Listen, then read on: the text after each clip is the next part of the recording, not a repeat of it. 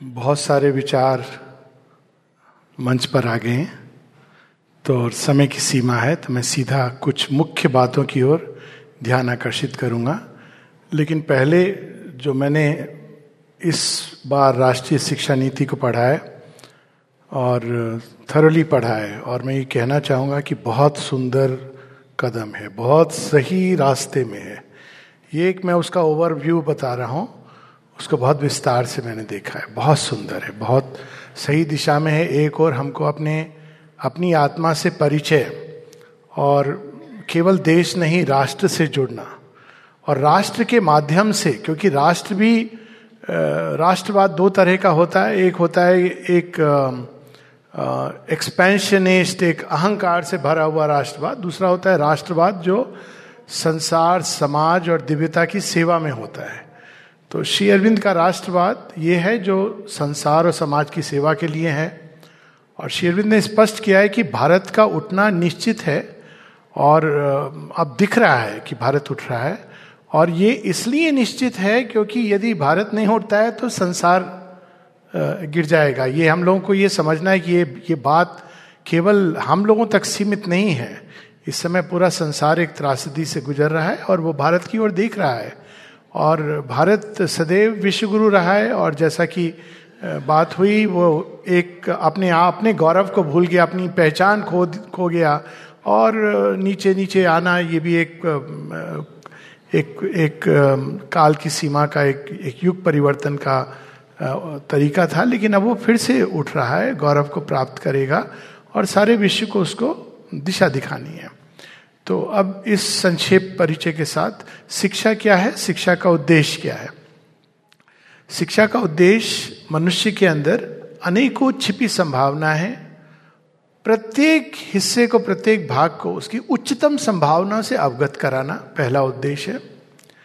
दूसरा, उन उच्चतम संभावनाओं को एक महत उदात राष्ट्र, मनुष्य, ईश्वर की सेवा में समर्पित करना। ये इसके दो मुख्य लक्ष्य है। इस ओर ध्यान नहीं जाता लोगों का कि शिक्षा एक माध्यम है हमें स्वयं से परिचय कराने का और दूसरा, हमारे अंदर स्वयं से परिचय केवल ये नहीं कि हम जो हैं मैकॉले की तो बात बात की, मैं जब बचपन में मुझे याद है, पढ़ रहा था मैं पुस्तकें पढ़ता था तो दो तीन चीज़ें बड़ी खटकती थी। एक थी कि man is a social animal तो मैं कहता था, मैं पशु हूँ ये पहचान है मेरी तो फिर अगर मैं पशु हूँ तो मेरा व्यवहार पशु जैसा होगा। बाद में मैंने जाना कि नहीं, मैं पशु नहीं हूँ। हम सबके अंदर एक दिव्यता है और हमारे अंदर पशु तो है। वो एक शिक्षा का एक विषय है, जिसके बारे में संक्षिप्त में बात करूँगा। लेकिन पशु के ऊपर देवता, यही हम लोग अपने सारे मिथोलॉजी में देखते हैं कि हर देवता का पशु एक वाहन होता है। जो हमारे अंदर पशुत्व है उसको देवता का वाहन होना चाहिए। ना कि देवत्व उसके अधीन होना हो। तो ये एक, एक चीज़ बड़ी खटकती थी और ये आवश्यक है कि हम इस चीज़ से हटे। Man is not a social animal man is a divine being ये हमारा अध्यात्म कहता है। Man is a divine being लेकिन उसके उस डिविनिटी के उस दिव्यता के एक्सप्रेशन जो माध्यम है वो उपयुक्त नहीं है। उस माध्यम को, उस उस दिव्यता को उजागर करना ऐसा ही है जैसे शीशे पे धूल जमा हो गई है, उसको हटाएँ तो वो शीशा सुंदर सबके अंदर है और धूल हटाने का काम चल रहा है। और उसके बाद ऐसे माध्यम जो एक्सप्रेस करे, मेरे अंदर बहुत सुंदर संगीत होगा, लेकिन यदि मेरा गला खराब हो तो मैं नहीं गा सकता हूँ। तो हमारे जो यंत्र उपकरण हैं, शरीर, मन, प्राण, मेधा, शक्ति, इन सब का विकास भावनात्मक शक्ति ऊर्जा प्राण की ऊर्जा देह इन सब के अंदर इनका विकास ताकि जो हमारे अंदर एक दिव्यता है वो उस, उसको अभिव्यक्त कर सके बड़े सुंदर ढंग से। तो ये एक समग्र शिक्षा का एक बहुत बड़ा प्लेटफॉर्म है। दूसरा वो विकास होगा लेकिन वो किस चीज़ की सेवा में होगा? तो यहाँ पर एक बड़ा बड़ा विचित्र मुझे अगेन जो दूसरी बात मैंने कही जब बचपन में मैंने हिस्ट्री की जब किताब पढ़ी तो मैंने उसमें एक चैप्टर था रामायण के ऊपर वैदिक काल के ऊपर। और उसमें लिखा था कि वैदिक काल के लोग प्रिमिटिव थे जो प्रकृति की पूजा करते थे। तो इट इट शुक मी ऐसा लगा कि मेरी नींव को किसी ने झकझोड़ दिया है कि हम प्रिमिटिव थे और तुम सिविलाइज्ड हो। और उसी समय ये बात की, कौन थे ये जो वैदिक काल के लोग थे? कौन थे ये जो, जिन्होंने रामायण और महाभारत की रचना की? महाकाव्य, हम केवल रामायण, महाभारत कहते हैं, हमने कभी उसको केवल केवल काव्यात्मक दृष्टि से, केवल काव्यात्मक दृष्टि से यदि हम देखें तो कितना अद्भुत वो संसार में प्रकट किया है। शेरविंद एक जगह कहते हैं, तीन चीज़ें जो हमारे अंदर हमारी भावना और प्राण की जो ऊर्जा है, उसको संयत करती है। ये एक बहुत बड़ी समस्या है हमारे राष्ट्र में और यहाँ पे वो जो पशुत्व की बात हो रही है। कि हमारे अंदर वैचारिक स्तर पे कमी नहीं है। हालाँकि अब हमने उसको भी भूल गए भूल गए हैं। तो हमको अगर वेद उपनिषदों के बारे में कुछ जानना है तो हम कोट करते हैं। उस अमेरिकन या ब्रिटिश व्यक्ति ने ऐसा लिखा है महाभारत के बारे में। ये क्या बात है? हमको जो ब्रिटिश राइटर्स हैं, उनको भारत की दृष्टि देनी है। उनकी दृष्टि से हम समझ रहे हैं, महाभारत को, गीता को, इत्यादि इत्यादि। तो ये एक पूरी नई दृष्टि हमें, हमारे अंदर जागृत करनी है। तो ये फिर भी वैचारिक स्तर पे बहुत कुछ है। बहुत सारे फिलॉसफीज हैं शट दर्शन हैं और उसके बाद बहुत चीज़ें जुड़ी हैं। बौद्धिक स्तर पे हम लोग भारतीय इस पर गर्व कर सकते हैं कि हम लोग अकारण घंटों बात कर सकते क्षमा कीजिएगा। मनोज भाई हंस रहे मुझे पता है किसने की हंस रहे भक्ता और श्रोता की बात। लेकिन ये सच है, बड़ा मज़ा आता है इसमें। पूरा घंटों डिस्कशन होता है बौद्धिक स्तर पे। वेद, उपनिषद, रामायण, उससे लेके, उसके बाद हमारे, हमारी चेतना कहाँ चली जाती है? अच्छा खाने में क्या बना है?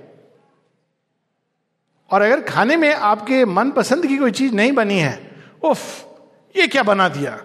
नमक कम है, नमक ज़्यादा है। विचारों का कोई मेल नहीं है हमारे जीवन से। बहुत अच्छा है वहाँ पे। तो ये एक बहुत बड़ा लेकुना है और इस, ये इसका कारण है सत्य निष्ठा का अभाव। सत्य कहने से डरते हैं, सत्य देखने से डरते हैं, सत्य को जीने से डरते हैं। कायर हो गए हम। हम ऐसे राष्ट्र कभी नहीं थे और इसीलिए ये कहानियाँ आवश्यक है। मैं अक्सर कहता हूँ साइकेट्रिस्ट हूँ, मुझसे लोग पूछते हैं कि साइकोलॉजी की कौन सी सबसे अच्छी पुस्तक पढ़ें तो मैं कहता हूँ, महाभारत पढ़ो। और उपनिषदों को देखो, वो देखो सत्यकाम कितना सत्य कहने से हिचकिचाता नहीं था। मुझे नहीं मालूम मेरे पिता कौन है, माता का नाम पता है। ये जो साहस है, माता जी जी कहती हैं कि टू बच्चों के अंदर सत्य के प्रति एक जिज्ञासा, एक जागरूकता, सत्य को प्रकट करने का साहस, यह आवश्यक है जगाना। और इसके लिए पूरी एक सोच बदलनी है। अभी क्या है कि बच्चा झूठ बोलता है तो उसको बहुत लाभ मिलता है।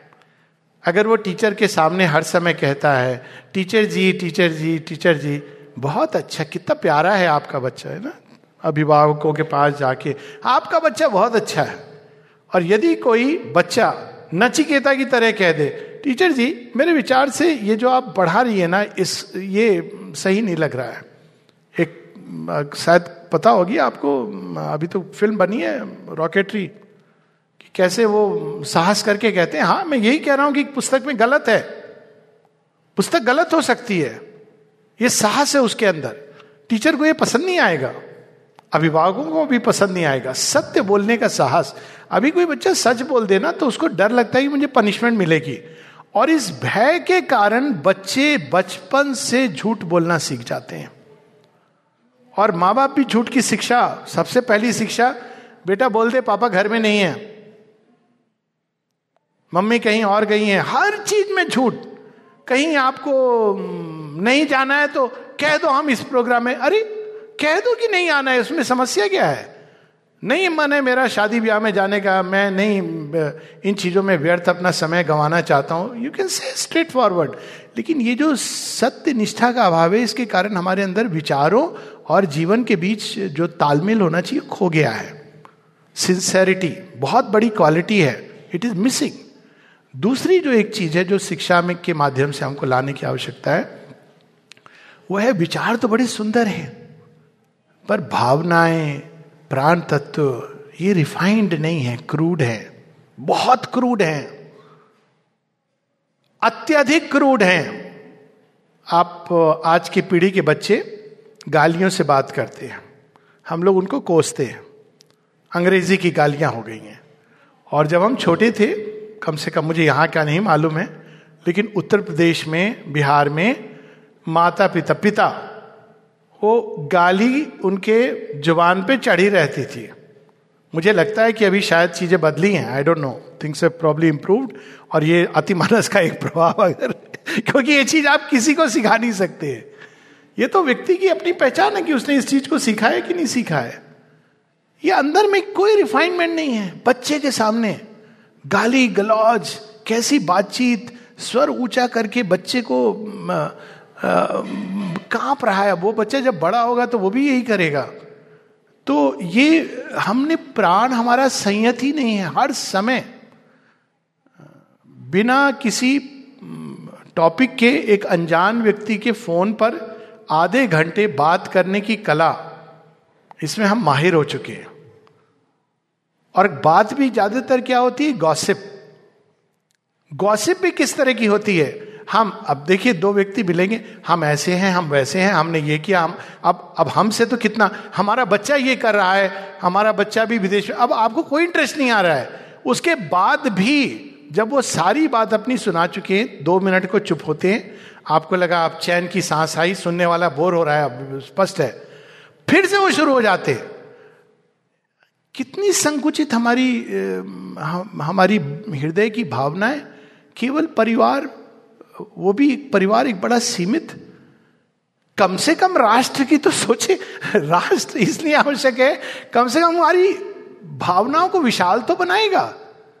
भारतवर्ष का पतन किस लिए हुआ? अभी इतना स्वार्थ, केवल हम अपने घर, मेरा घर साफ़ रहे, कचरा उठा के अपने बगल में रख दिया। ये एक दूसरी बड़ी समस्या है कि प्राण हमारा बहुत ही असंयत है, संयम नहीं है। और संयम के बिना तप नहीं है। ये तपोभूमि है। पूरा भारत एक यज्ञ भूमि है, तपोभूमि है। ये कोई पैसे कमाने का राष्ट्र नहीं है। हम लोग बार बार बात करते हैं, रोज़गार रोज़गार रोज़गार। ये रोज़गार आप पहले व्यक्ति के अंदर उसको विकसित करो। स्वधर्म नियत। जो स्वधर्म से चलेगा, उसको काम भी मिलेगा, उसको कोई समस्या। We are approaching the other way round कि हम जॉब क्रिएट करो। फिर हम वही वही भूल करने जा रहे हैं। कि हमने खूब सारे जॉब क्रिएट कर दिए, लोग कहीं भी किसी में it's like fitting round pegs in square hole डाल तो कहीं फिट कर दो। उसके रिवर्स क्या करो? व्यक्ति को इतना सक्षम बनाओ कि वो अपने ही अंदर कोई ना कोई संभावना को जागृत करे। आई वॉज़ सो हैप्पी कि स्किल डेवलपमेंट प्रोग्राम आया। ऑनेस्टली इट इज़ अगर मुझे इसको गीता का नाम देना हो तो ये स्वभाव नियत कर्म है। हर किसी के अंदर कोई स्किल है, वो नहीं जानता है। और वो उसको डेवलप करे, उसमें गर्व होना चाहिए। अमेरिका के राष्ट्रपति लिंकन की बात है कि जब किसी ने उनको कहा जब वो आए राष्ट्रपति बन के तो किसी ने कहा sir I hope you remember कि आपके पिता क्या करते थे। पिता क्या करते थे? वो जूते गांठते थे। जूते गांठते थे। तो मुस्कुरा के बोले हाँ हाँ मुझे पता है और ना केवल मुझे पता है, मुझे गर्व है और मैंने भी उनसे कुछ सीखा है। तो यदि आपके जूते खराब हों तो मैं आपको आश्वासन देता हूँ कि मैं भी इतना ही सुंदर रिपेयर करूँगा कि आपको दोबारा किसी के पास जाने की आवश्यकता नहीं होगी। ये कर्म की जो कर्म छोटा बड़ा नहीं होता है। भावना जिस जिस उद्देश्य से हम करते हैं, एक छोटी सी कहानी है कि ये हम सबको, ये सब हमारे यहाँ है, इसीलिए अगर हम अपने राष्ट्र के मूल मूल चिंतन में जाएँगे तो ये किसी को बताने की ज़रूरत नहीं है। कि कर्म मीराबाई किसके पास जाती हैं ज्ञान पाने के लिए?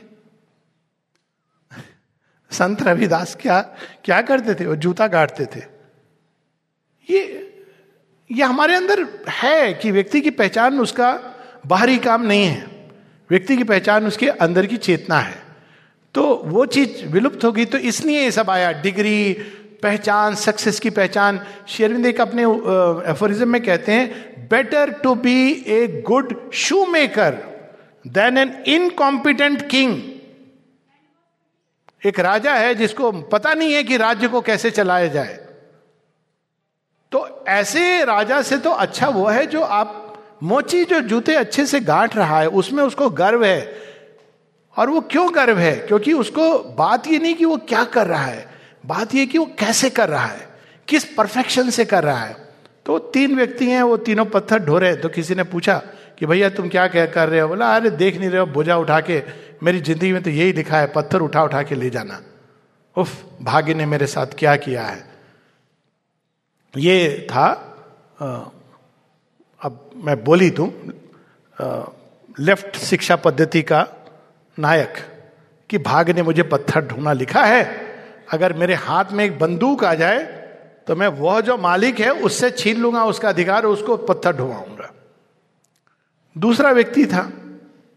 अब जहाँ लेफ्टिस्ट आइडियोलॉजी, वहाँ कैपिटलिस्ट भी होनी चाहिए। दूसरे व्यक्ति से कहा, भैया, तुम क्या कह रहे हो? कहते, कमाई कर रहा हूँ, परिवार चलाना है, यहाँ पे इतना पैसा दे रहे और इस कारण ये कमाई मैं करूँगा। जब इससे बेटर नौकरी कहीं मिल जाएगी, अभी मैं भारतवर्ष में कमाई कर रहा हूँ।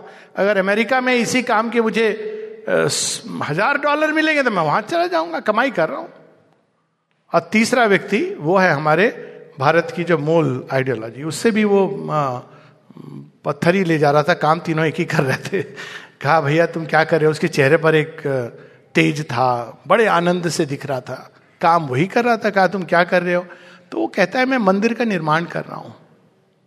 अब देखिए, कितना, तीनों एक ही काम कर रहे हैं। लेकिन तीनों का ध्येय अलग है, अंदर का ध्येय। तो ये ये चीज़ कि मैं एक शिक्षिका हूँ जो बच्चों को पढ़ा रही हूँ कितना कितना मुश्किल काम है सुबह से शाम तक। घर में आके हस्बैंड भी ऊपर से आ जाते हैं, वो भी अपना रोब जमाते हैं। पहले तो वहाँ पे बच्चों को देखभाल करो, फिर घर में आकर के इनकी सेवा करो। ये एक सोच है। दूसरी सोच ये है कि पैसे आ जाते अच्छे, ठीक है। तीसरी सोच ये है कि मैं राष्ट्र का निर्माण कर रही हूँ। ये बच्चे केवल डिग्री नहीं पाने वाले हैं। और राष्ट्र का निर्माण करके मैं मनुष्यता का विकास, उसमें सहायक हो रही हूँ। तो हम सबके अंदर मन की कितनी संभावना है? जब हम ऋषियों की बात सुनते हैं, बात हो रही थी वैदिक काल के ऋषियों में, क्या था इन शास्त्रों में? केवल एक शास्त्र पढ़ने के नहीं है आश्चर्य होता है कि इनको, ये रेवलेशन कैसे होता था? कैसे ये इतने सुंदर काव्य को, रामायण और महाभारत अद्भुत है? मतलब केवल कालिदास, अगर हम उनको पढ़ें तो लगता है कि वो तो एक पत्थर को उठा लें और उसका वर्णन करें। तो वो पत्थर से केवल शब्द ध्वनि के माध्यम से उसको एक जीवंत सत्ता बना देंगे। वेन वी रीड कालिदास, जब वाल्मीकि की रामायण, जब उसके कुछ एक चीज़ें पढ़े तो लगता है, उफ ये लिखने वाले का हृदय कितना अति संवेदनशील है। ये चीज़ें हमको रिफाइन करती हैं। ये, जॉब जॉब की खोज में हमने कविता, काव्य, संगीत,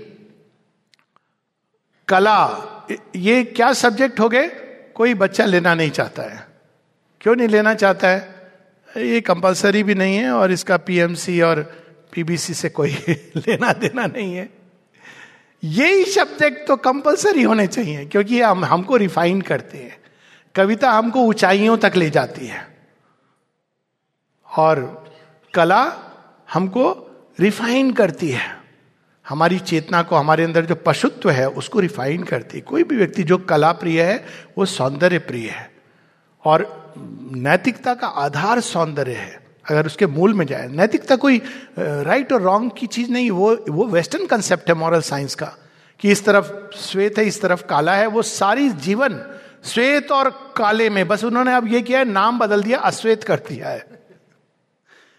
लेकिन हम श्वेत और काले की बात नहीं करते, हम तो काले से श्वेत की ओर, असदोमा, सदगमया, इसकी बात करते तो ये कैसे जाएँगे? कला के माध्यम से हमारा जीवन रिफाइन होता है, और म्यूज़िक संगीत के माध्यम से हम गहराई में जाते हैं। अब देखिए, हम आने के पहले तो बहुत सुंदर संगीत चल रहा था यहाँ पे, और अब देखिए, संगीत स्वतः ही आपको अपनी गहराइयों से अवगत कराता है। अभी भी मैं नहीं जानता हूँ कि कितने शिक्षण संस्थान हैं जहाँ प्रारंभ आप केवल एक, ये प्रैक्टिकल चीज़ें हैं। आपको किसी को शास्त्रीय संगीतज्ञ बनाने की आवश्यकता नहीं है। किंतु क्लास के प्रारंभ से में, जब बीच में ब्रेक होता है उस समय जब ब्रेक के बाद लोग आते हैं उस समय और जब समाप्त होता है, हम ये टन टन टन टन टन टन, ये उसको बच्चे भी स्टार्टल होकर उठते हैं। वेट कर रहे हैं, घंटा का बजेगा।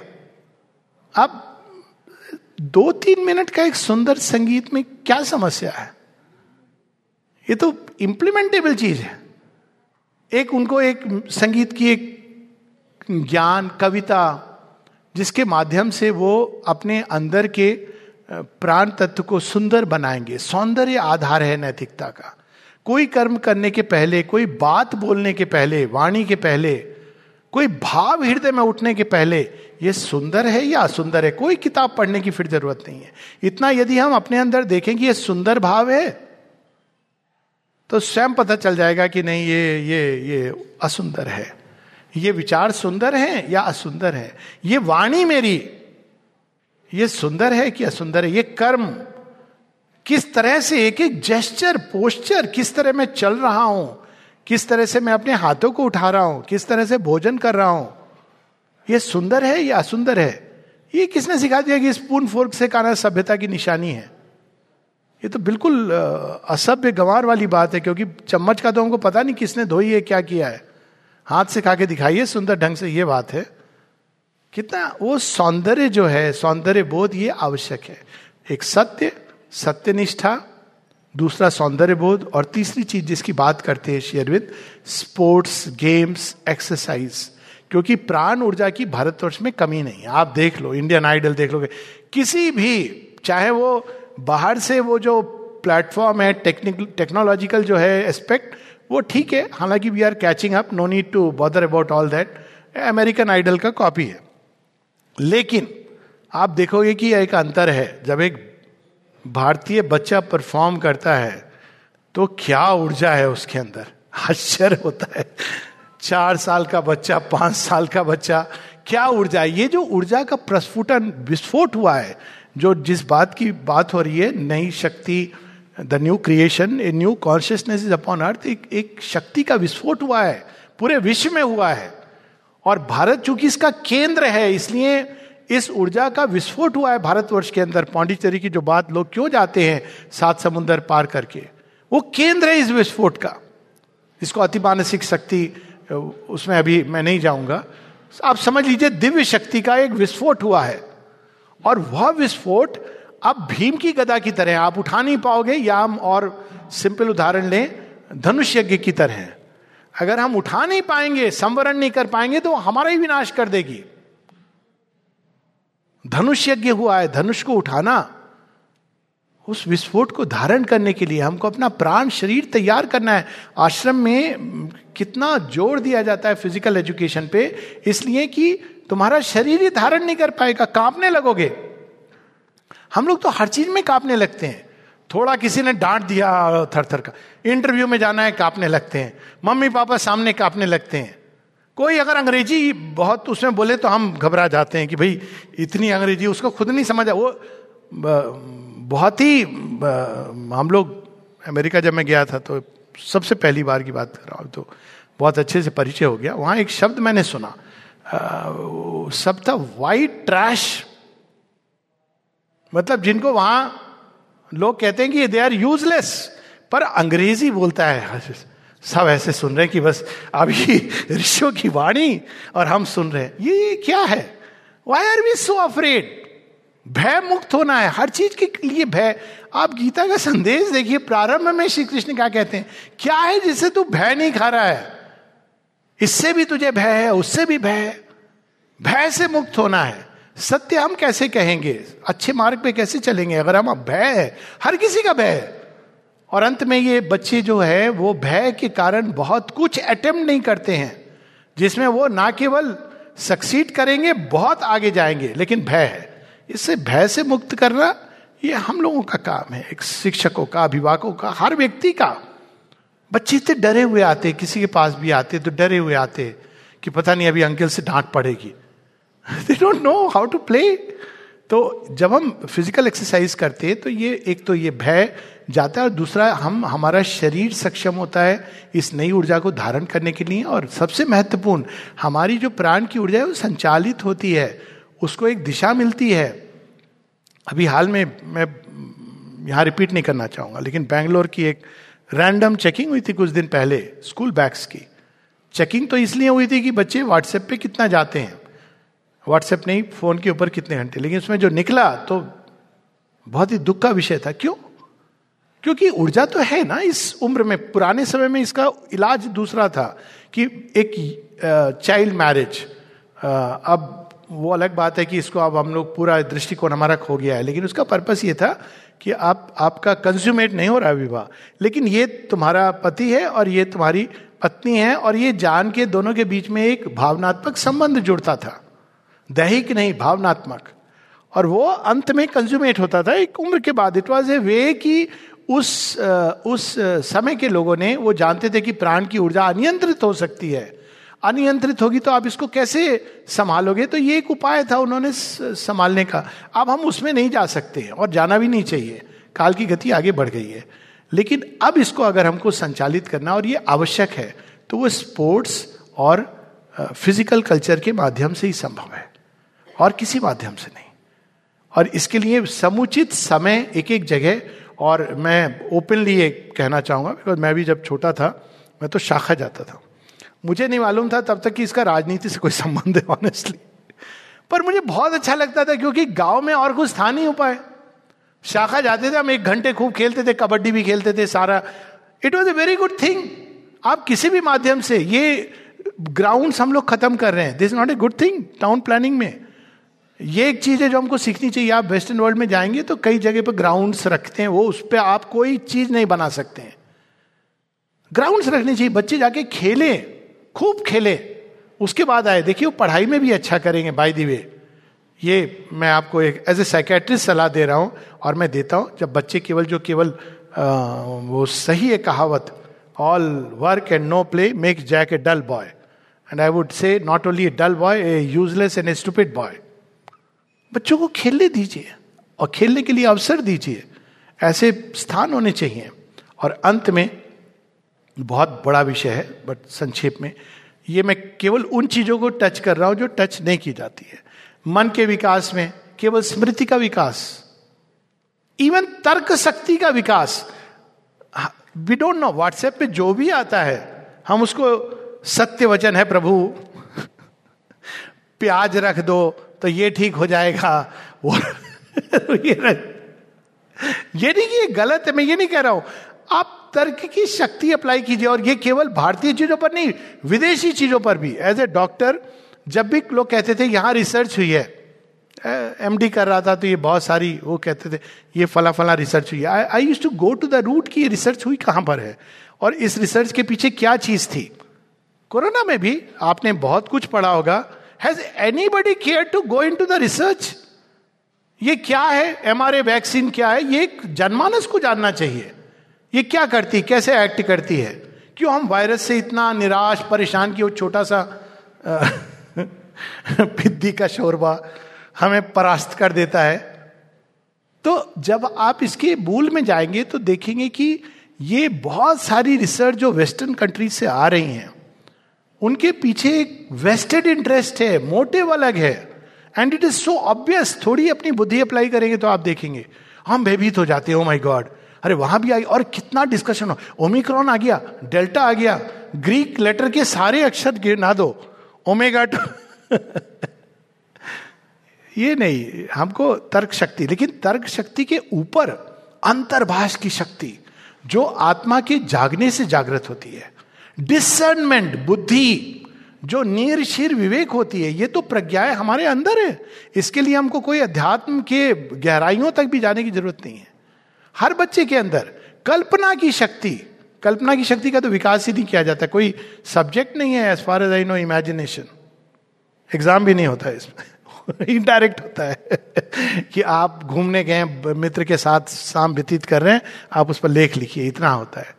इमेजिनेशन देखिए imagination is the power to form images और हमारी क्या इमेजेस आती है? दिमाग में हर चीज़ में, बुरा होगा, ऐसा होगा, वैसा होगा। लेकिन यदि हम इमेजेस फॉर्म करें सुंदर, अच्छी तो हम अपने ही भाग्य को बनाने में सहयोग दे रहे हैं। Power of imagination power of intuition अंतर्भाष बच्चों में होता है, लेकिन हम उसको समाप्त कर देते हैं। बच्चे आजकल कहते हैं नहीं मेरी इस दिशा में रुचि है। नहीं नहीं। क्यों? वही बात हो रही थी हमारे सफलता के क्या मापदंड हो गए हैं? पैसा कमाना सफलता कब से हो गई? और सच है, एक संक्षिप्त दो चार मिनट और, बचपन में एक सुंदर सी बात पढ़ी थी। दिल भरा था, जेब जब खाली थी। दिल हुआ खाली, भरी है जेब जब से। वेल्थ का मापदंड ये नहीं है कि हमारे बैंक में कितने रुपए जमा हैं। वेल्थ का मापदंड, मैं यहाँ वेल्थ आंतरिक संपदा की बात नहीं कर रहा हूँ, बाहरी। वेल्थ का मापदंड ये है कि आप इसको किस उपयोग में लगा रहे हैं। भामा शाह की वेल्थ अद्भुत है। और हमने खूब बड़े भुवन बना लिए अट्टालिका है तो वो तो रावण की नगरी है।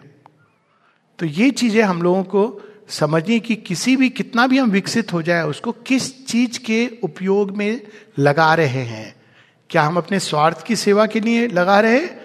राष्ट्र की सेवा के लिए लगा रहे हैं? किसी उच्च आदर्श के लिए लगा रहे हैं? ईश्वर की सेवा में लगा रहे हैं? इससे उस चीज़ का मापदंड होता है। वरना बहुत सारे लोग हैं जो अपने बैंक में करोड़ों अरबों छोड़ के चले जाते हैं और उनके बच्चे पूरी तरह बिगड़ जाते हैं। संतानों के विनाश का वो मार्ग खोल के जाते हैं। तो वो चीज़ जो हमें ये सिखाती है कि इसको किसकी सेवा में लगाएँ, वो हमारा आत्म तेज है। वहाँ हमको कंसल्ट करना चाहिए कि हमारे पास जो गुण हैं, जो हमारा विकास गुणगान तो हम करते रहते हैं लेकिन गुण धारण करना आवश्यक है। महिमा मंडन भी करते हैं, लेकिन वास्तव में हम अपनी ही, अपने ही अंदर जो दिव्यता की महिमा है, उसका कैसे विकास करें? इस दिशा में हमारा चिंतन होना चाहिए। और मैं समझता हूँ, मेरा यह मानना है कि 2014 से 2028 का कालखंड बहुत ही अद्भुत कालखंड है। आश्रम से जोड़ता हूँ मैं। 1914 में माता जी पहली बार भारत आई। तो भारत की नियति उस समय निश्चित हो गई थी। और 2014 उसी नियति के जागृति का एक अवसर है। और ये हम श्री अरविंद की जन्म सार्ध सती मना रहे तो बीच में 2020 आया, जिसने हम सबको विवश कर दिया माता जी का परमानेंट अराइवल विवश कर दिया तैयार होने को to receive that power which is coming और ये शेयरविंद की सार्ध सती अवसर है, ना केवल अंदर एक प्राण लेने का, परंतु अपने आप से किसी और को प्रण लेने की ज़रूरत नहीं है कि कम से कम हम ये जानने का प्रयास करें। माँ शेरविंद ने क्या लिखा है? और उस पर चलने का थोड़ा सा भी हम प्रयास करें। भारत के बारे में उन्होंने क्या लिखा है? जीवन के बारे में क्या लिखा है? और कुछ नहीं तो कम से कम भगवत गीता का बहुत ही ध्यान से बहुत ना केवल पढ़ें श्लोक तो सबको याद है जीवन में उतारने का प्रयास करें। शेयरविंद ने एक जगह लिखा है the Bhagavad Gita is the national scripture. तो हम लोगों ने बहुत सारे राष्ट्रीय पक्षी राष्ट्रीय ज्ञान तो घोषित कर दिए हैं। मेरी ये इस मंच से आ, मैं किसी को सलाह नहीं दे सकता लेकिन एक आइडिया फ्लोट कर रहा हूँ दो आइडिया। खासकर जो कि माननीय स्पीकर महोदय, हैं, एक तो भारतवर्ष सेकुलर राष्ट्र नहीं, स्पिरिचुअल राष्ट्र है। सेकुलर की जगह आध्यात्मिक शब्द हो। दूसरा, बहुत सारे राष्ट्र, गीत, राष्ट्रीय पक्षी सब आ गया। एक राष्ट्रीय स्क्रिप्चर, नेशनल स्क्रिप्चर, जिसको हम कह सकें हमारे राष्ट्र की, ना केवल धरोहर है, हम जिसकी ओर देखते हैं, अपने अंदर नई ऊर्जा लाने के लिए वो श्रीमद् भगवत गीता को डिक्लेयर करना चाहिए। नमस्ते।